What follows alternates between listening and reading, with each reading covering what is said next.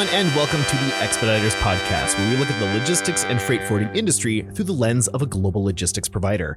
I'm your host, Chris Parker, and today we are focusing on the E in ESG that's environmental, social, and governance, which are pillars of corporate sustainability. And we're going to be talking about the importance and challenges around emissions and carbon footprint data. With me today is Cam Smith, Director of Environmental Sustainability, and Nina Barton, Manager of Environmental Sustainability and Network Solutions in North Asia. Cam, Nina, welcome to the podcast. Thanks for having us. Morning, Chris. Thanks for having us. Absolutely. It is a pleasure to have both of you here. So I want to get a little bit of background on you two before we get talking about today's topic here. Uh, Nina, let's go ahead and start with you. Would you run me through your career and your history with the company or even before? How did you get involved in logistics and, and what brought you to this role now as manager of environmental sustainability? Oh, wow. Um, this might take up the whole section. So, um, like, like most people, I kind of fell into logistics and started my career with Expeditors in January 2002 um, in our Manchester office as a uh, district sales executive. Mm-hmm. I then moved into the account management program as a RAM. In 2010, I moved down to London uh, and took on a GAM role for a couple of years. I took over the retail vertical for what was EMEA, so Europe, Middle East, Africa, and India. And then that brought me to Hong Kong in 2015, looking after Asia Pacific. Over the last few years, we just started to see that in our conversations with retailers, everybody was talking about sustainability. Mm-hmm. It was the number one topic that they wanted to talk about with every meeting we went to every um, customer event we had, they all wanted to understand more about sustainability. So I started teaching myself and learning more and more about that. I did an external sustainability and supply chain management certification, which actually Cam did as well. We were on the same course because we both had an interest in it. Mm-hmm. We then created a, a unique role in North Asia where I had to focus on both environmental sustainability as well as uh, supporting the network solutions group as well. So since then, a lot of that started with retail, but now it's expanding into every industry um, that we are involved with globally. So and that's kind of how I ended up getting involved in this particular part of the business. Cam, let's turn over to you. Same thing, your history, uh, background with either Expeditors or just in logistics. How did you get to where you are now? Well, I started with Expeditors in 1994 in the air export warehouse. So I come from a strong operational background, worked in New York, Miami, um, New York again, and then uh, shifted into the role of transition and implementation. Mm-hmm. So basically, we're responsible for onboarding accounts and making sure that they were brought into the fold appropriately, and uh, we were delivering on what we were supposed to. In doing that, sustainability was something I'd studied growing up back in university and decided I needed some additional education, saw the opportunities uh, that were available and the things that were coming up in relation to sustainability and the things where our, our company could have a greater impact. Mm-hmm. So I took the same course that Nina. We didn't know we were each registering for it at the same time, but we did. And then followed up and took a course in uh, leading sustainable corporations at Oxford Saïd and then interviewed for the role. And I've been the director for environmental sustainability uh, now for the last six months, shifting from London back to Seattle. Yeah. So welcome back to the States. I'm very excited to be back. For the environmental sustainability team that you're on, uh, what are some of the big focuses right now? Really looking at working with customers. So we have our internal focus, which has been there with our, our corporate green teams uh, for, for many years. Mm-hmm. Um, so it's helping to make sure that those are taking care of everything internally, but externally, uh, it's reaching out. Customers are asking more and more questions. We want to be there for them and we want to work with them on reducing their scope three emissions as well as uh, delivering in those particular areas. Right. Let's go ahead and get started with today's topic. And with the first question I have here is, uh, I want to establish the baseline or like these the the sustainability landscape here within the transportation industry. Would you tell me what is unique about uh, ESG programs within transportation? Really, people just really want their stuff and they want it now. Mm-hmm. Um, the, the supply chain is it, it, is consistent and demanding. Uh, the environmental piece is trying to figure out how to get good stuff uh, and better stuff people in better ways.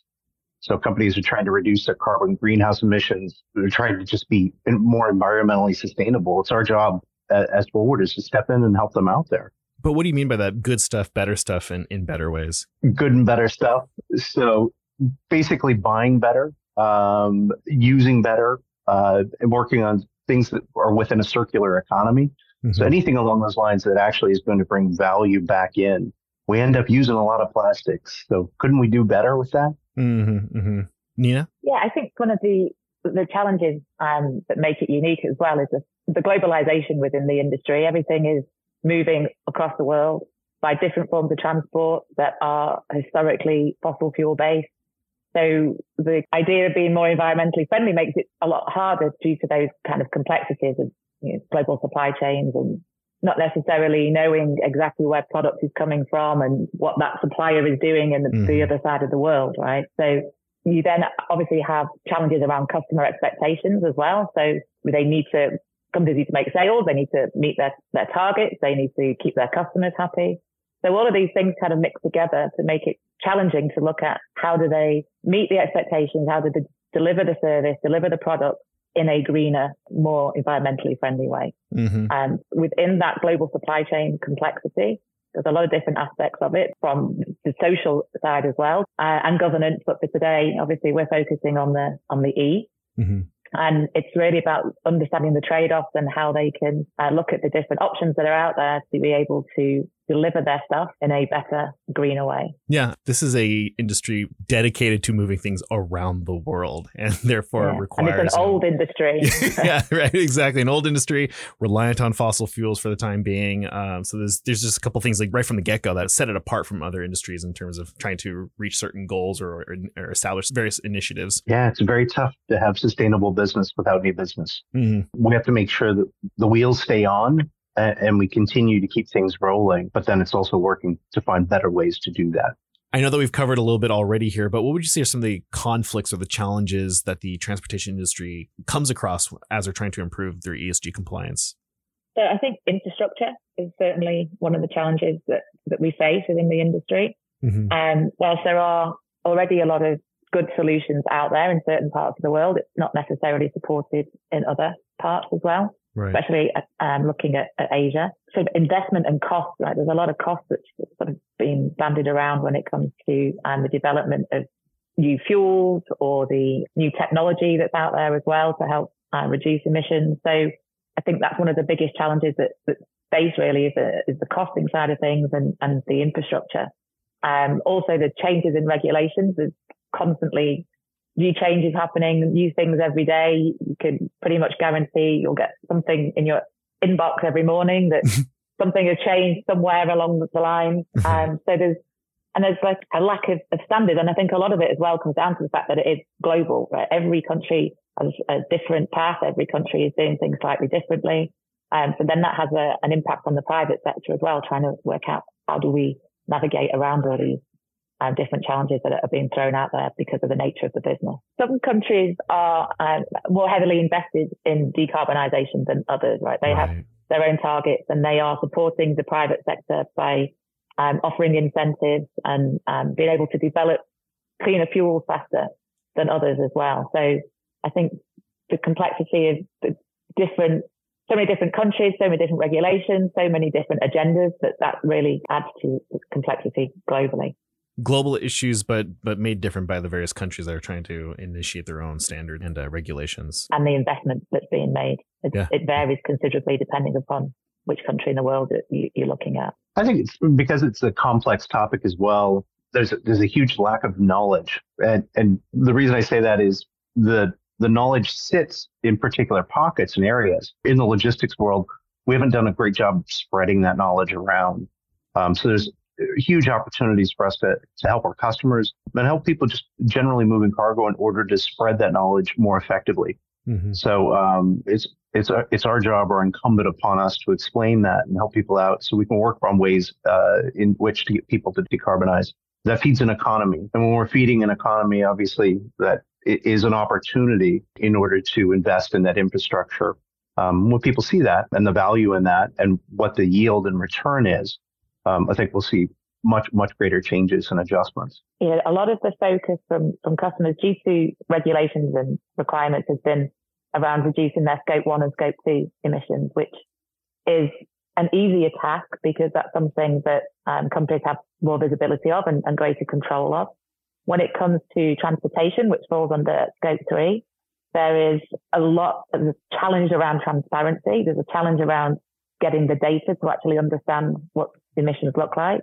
And the logistics industry, just because of its nature and the fact that it is um, one of the highest emitters of uh, emissions globally as an industry, mm-hmm. means that there's going to be greater pressure for all companies to really focus on reducing their carbon emissions. And because of that lack of data and transparency, that's going to be a challenge for everybody. You've mentioned scope three a couple of times here. For folks who may not be familiar with that term, could you explain what that is? And I mean, scope three implies that there are more than one. Uh, what are scope three emissions? Scope, scope three emissions are uh, defined by the Greenhouse Gas Protocol or GHG Protocol.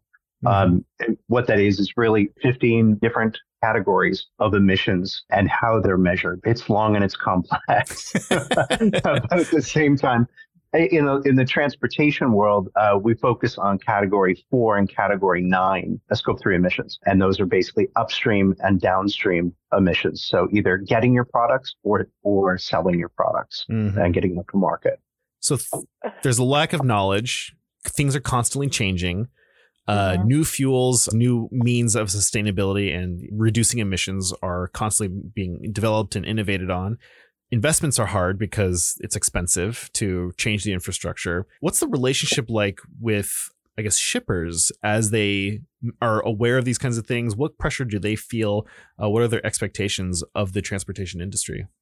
Uh, transportation is really starting to take like a forefront in this. We do see more and more customers are coming to us and looking for solutions across not just in terms of investment, um, just in terms of being more efficient. So just going back to your comment around budgets and, and investment and the challenges around that, right? Mm-hmm that is certainly an issue that we, we see with customers in that they don't necessarily have a sustainability budget per se. So anything that's going to potentially cost money, they need to obviously find out how they're going to pay for that and, and to uh, recoup that, that cost within their business, which more and more companies are getting uh, more creative around how they do that. Mm-hmm. But I think you know, when we're talking to customers, the first thing that we always look at is really about avoidance. Um, you know, are they ordering the right quantities or, you know, sometimes we see customers who are actually over ordering to meet minimum quantity requirements from suppliers and they're ordering products that they don't need and they were never actually planning on, on selling in the first place, right? right. So trying to look at, um, trying to avoid things. How can they use technology better? Um, so then that will also help to reduce costs as well. Then looking at reduction of emissions. So can they look at moving, um, switching mode, for example, from a higher polluting transportation mode like air freight to a multimodal or ocean uh, or rail as, as an alternative? Um, can they do better consolidation? Can they optimize their network better? So these kind of areas also actually have the benefit of reducing costs as well. So it, it doesn't necessarily have to be uh, a costly thing for a company to go through. It will enable them to just follow a more efficient process within their business, which will then help to remove waste uh, which then also help to reduce their emissions as well. Mm-hmm. Um, and then, you know, once those kind of opportunities have been exhausted and everything is, is as efficient and optimized as it can be, then there's the opportunity to look at, you know, what's termed insetting within the industry where they are then looking at investing in alternative fuels, for example, which do cost um, significantly more than, than standard fuels, uh, especially if you're talking about uh, maritime or aviation fuel. I love what you said there, Nina. So really is focusing on kind of three C's. So consistency in service, mm-hmm. cost, and then looking at the carbon uh, output as well. And we are seeing that really from a lot of successful procurement approaches um, with companies we do work with. Um, they tend to have a more comprehensive approach as well as uh, showing a lot of resilience in their supply chains and how they're approaching those activities. One thing, Cam, I was going to ask did you want to mention anything about what's happening in terms of like sustainable fuels with book and claim methodologies and, and things like that? Book, book and claim is basically when you're inputting sustainable fuels into the same value chain, but it just might not be exactly in the same value area. So in other words, you're putting uh, fuel in Chicago and your movement is actually taking place between Shanghai and Seattle. Mm-hmm. So um, you're claiming those credits for that fuel or that carbon offset uh, that has taken place by insetting it in a different location. It's, it is it is needed for the industry because it's the only way it's going to grow because then it gives the flexibility and for every shipper to invest in sustainable fuel without mm-hmm. having to be restricted to a particular carrier or lane or airport, right? So if the overall sustainable fuel pot is going to grow to the point that we need it to globally, then it has to have some flexibility around that. But it also then has to be regulated so that it is managed properly. There is a full audit trail, so no one's making claims for stuff that they shouldn't be, kind of thing. Mm-hmm. But with the book and claim process, that hopefully alleviate some shippers' concerns about the fact that their freight is not moving on and fast flights, right? It doesn't need to. They can still claim the benefit because they're contributing to the big pot because we're all under one environment, one earth. So it's all about how do we grow that together. Mm-hmm. Well, it's very similar to what takes place in the electricity market, where you have renewable energy credits that are sold in one location and then used for development in another area. And then those credits are retired against whoever has utilized those, not multiple parties utilizing those. So if they're used by a single party, then that allows them to be represented and it allows for that investment in another area. So it drives that demand and that demand signal. So they could build more uh, solar or wind farms or renewables. And the same is true. You can build more refineries that can uh, actually refine the sustainable aviation fuel or sustainable marine fuels or any biofuel. That really changes things because, at least for at first blush, when I think about sustainability within transportation, I, I, do immediately think of you know alternative fuels or or um, you know electrification. But those are the easy things to look at. But there's a lot of opportunity available for uh, reduction of emissions just solely by changing and tweaking things the, within the supply chain. Do you find that customers approach things in that way? Like they, they tend to think of alternative fuels and such first before they actually even consider um, how their supply chains are designed? Well, we tend to gravitate towards that technology piece or, or things that are exciting and shiny in, instead of looking at the things that are just tangible um, yeah. and, and, easily affected. Further consolidation, yeah, the mode shifts, slowing down the supply chain or having greater visibility or planning in that supply chain as well. Obviously, if you're sourcing better, uh, you're sourcing on time and you're pulling in on time and your production schedules are matching, you're going to be able to deliver on time. I do think though that a lot of customers, their initial reaction is well, this is going to cost money. This is going to be an investment. But actually, it can also save them significant money as well. But it all comes down to having the data and the visibility to be able to understand really what that, that baseline looks like to then mm-hmm. be able to do that analysis, to then delve into that data and understand what can be done better, what can make their business more efficient and therefore reduce their costs, improve their customer service, and also uh, reduce their carbon emissions as well. All right. So as other industries are decarbonizing faster, there's been an increase of pressure on the transportation industry, particularly around you know supply chain. Right. So what role does the forwarder play in all of this? Well, the forwarder can help to not only source the right equipment or the right fuels and the things that are fancy and shiny that I spoke of already. Sure. Um, but what they can look at is is those tangible things. Uh, so better planning with the customer, uh, better visibility, providing uh, the tools it, it, as far as reporting. So you're not only looking at historical data, but you're taking that historical data and perhaps modeling that into the future. Um, you either utilizing digital twin technology or something along those lines in order to figure out what your supply chain can look like uh, moving forward. Having that ability to provide alternative um, services as well, alternative modes, right? Being offering like a, a suite, a, a, menu of different transportation modes that meet the requirements of different products or different business units within a company. The big part about it as well, as, as Cam said, is around the data and mm. being able to to provide real insight into what the business really looks like. Well, now that you said the magic word, which is data, uh, how easy is it to collect this data? How easy is it to, uh-huh. Or is it is that the wrong word? It's not. how is the collection of data? um, can we talk a little bit more about about data? Is it a challenge uh, to report on emissions or to collect this this kind of information? It's a huge challenge. Um, yeah. I mean, data in general is always difficult, right? Especially within supply chain data. It's never clean. It's never perfect. There's mm-hmm. always gaps and there's always challenges. Why is that? Just because of the complexity of the supply chains, right? And where you're gathering that data, everybody reports slightly differently. There's, mm-hmm. there's always challenges around getting that base sort of shipment data. But then you, you add that into the complexity of, of emissions as well and, and how they're calculated. You know, there are different standards out there. People are using different standards to calculate emissions. Some using sort of advanced software, others using sort of more traditional and what we call a top-down approach with just a distance versus a uh, emissions factor versus a, a, weight. Then you've got different companies are then reporting on well to wheel versus tank to wheel. So um, the life cycle emissions versus tailpipe emissions. So if it's something like an EV, for example, mm-hmm. tailpipe emissions are zero. So that looks fantastic, right? But if you look at the life cycle emissions and you take into account then you know, how the, the lithium batteries are um, produced and the cars are produced, then it actually, or the trucks are produced, it takes a slightly different, the numbers don't look so great, right? Sure, so sure. that's one of, one of the other issues. You then have the fact that some companies are reporting on um, GHG emissions overall. So not just carbon, whereas others are just reporting on, on carbon.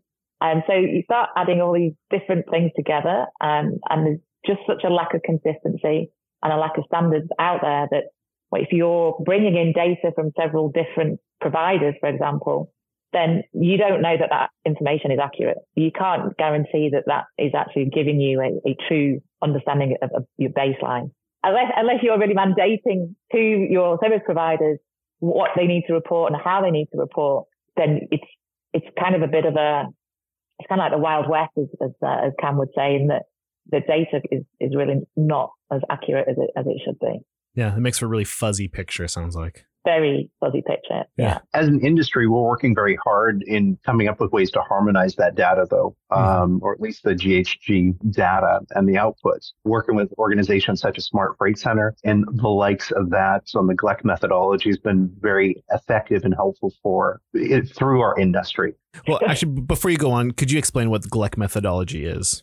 It's the um, Global Logistics Emissions Council, um, mm-hmm. which is part of um, Smart Freight Center, but it's designed to drive standards within reporting um, emissions within the transportation industry. Mm-hmm. Um, so very clever scientists who are way, way smarter than uh, than I will ever be, um, have have come up with all these different um, calculations and factors based on multiple different aspects. So you know, types of aircraft, um, types of road, even load factors, types of fuel, um, whether it be a standard like diesel or an um, alternative fuel like an EV or, or hydrogen. Mm-hmm. Um, they are really building that, that, that calculation method to try and make the reporting of emissions as accurate as possible within transportation. So fresh out of a meeting in Amsterdam, the information that we've been able to put together and work with governing bodies as well as with carriers and other forwarders uh, and, and customers in order to figure out how that data can match up best. It's making significant progress. But still has a ways to go. Yeah, there's even some ISO certifications that are coming in. ISO 14083 is on its way. So we'll see some additional standardization um, here fairly quickly in, in, making sure that what we are capturing does indeed reflect what is taking place as something's in the air, on the water, or uh, of course on wheels. It's amazing how fast it's developing. Literally, yeah. I'm relaying information that I picked up last week. Yeah, yeah. So uh, in meetings. So the rate of change and speed, it's it's no wonder you're asking significant questions or we're even learning as we go today. Yeah. So I'll pick up things from Nina. Nina will pick up things from me, uh, just because it is the pace at which things are moving.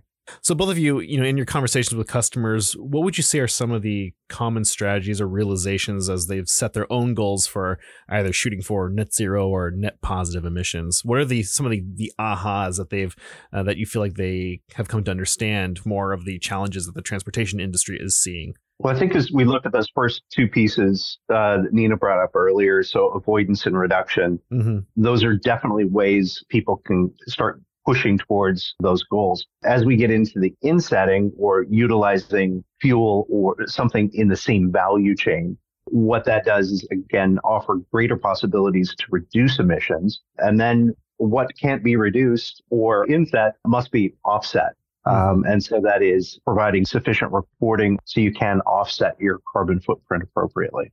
Those are exactly what, what customers are doing, but it all, and I keep banging on about this, it all comes back to the data, right? Yeah, they, yeah. they can't really start to reduce until they understand what, what the baseline is. So I see a lot of customers spending huge amounts of time uh, really investing in getting their data as accurate as possible from the type of vehicles that they're using to pick up freight the, the type of planes that are being used or the, um, the actual vessels to just get as granular information as they really can so that then they, they know and they can be confident, one, in their reporting um, of their emissions, but also in that they have a strong baseline that they can then look to follow all these sustainable logistic initiatives like avoidance or reduction or, or insetting and, and even offsetting is uh, kind of the cherry on the top. But data, data, data, which is not particularly glamorous or sexy, unfortunately, but that's sure. what, kind of where it all starts. Right, right. Absolutely. And you can't improve it if you don't measure it.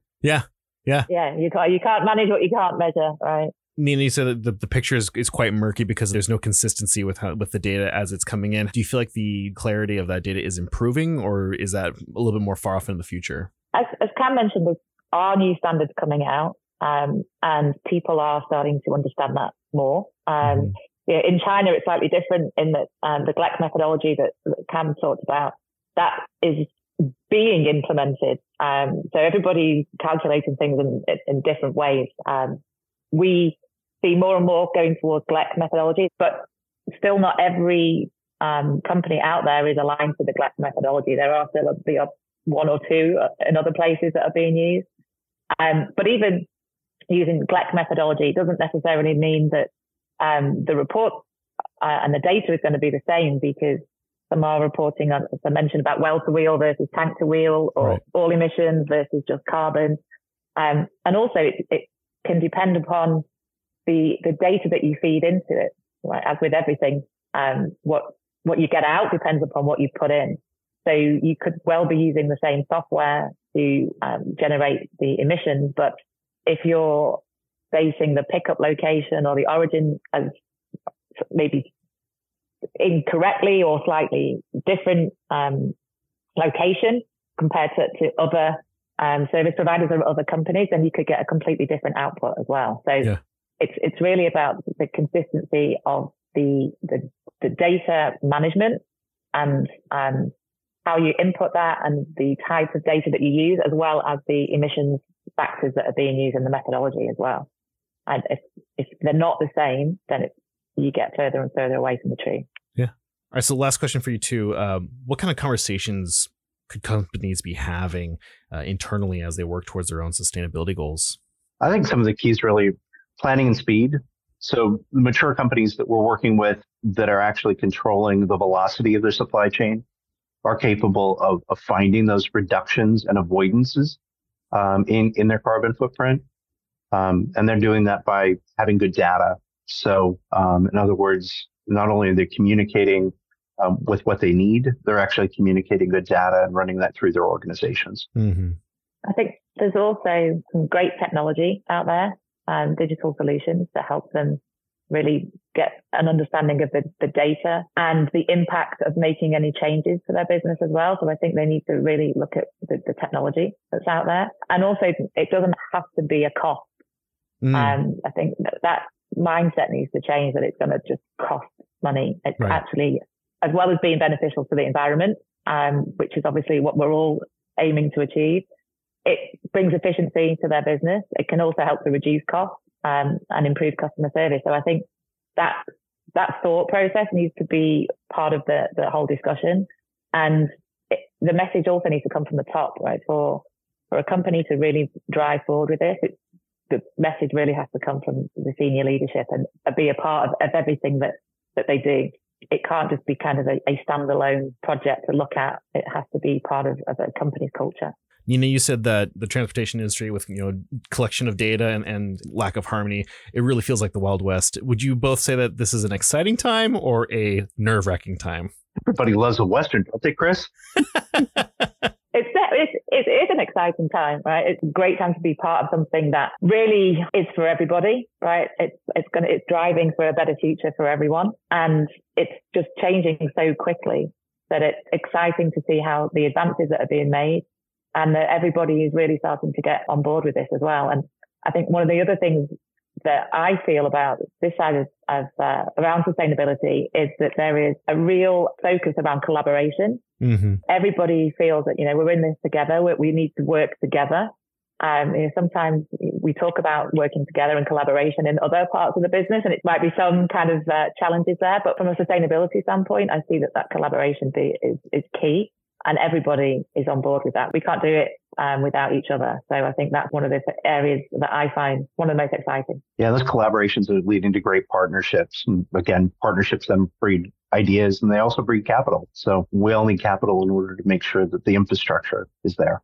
Cam, Nina, thank you so much for uh, your time talking about this. I really appreciate it, and I feel like I've, I, like, there's a lot of reading that I want to do immediately after this conversation. I, I can relate to the reading, Chris. Pleasure's ours, Chris. We really enjoyed it. Yeah, thank you very much, Chris. It's been great. Thanks for listening to today's episode. If you've got questions or want to learn more about today's topic, check out the show notes for more information. And before you go, make sure you're subscribed on whatever podcast app you're using so you won't miss the next episode. To learn more about Expeditors, you can find us on LinkedIn, Facebook, Instagram, and Twitter, or simply visit us at expeditors.com. Take care, and I'll see you next time.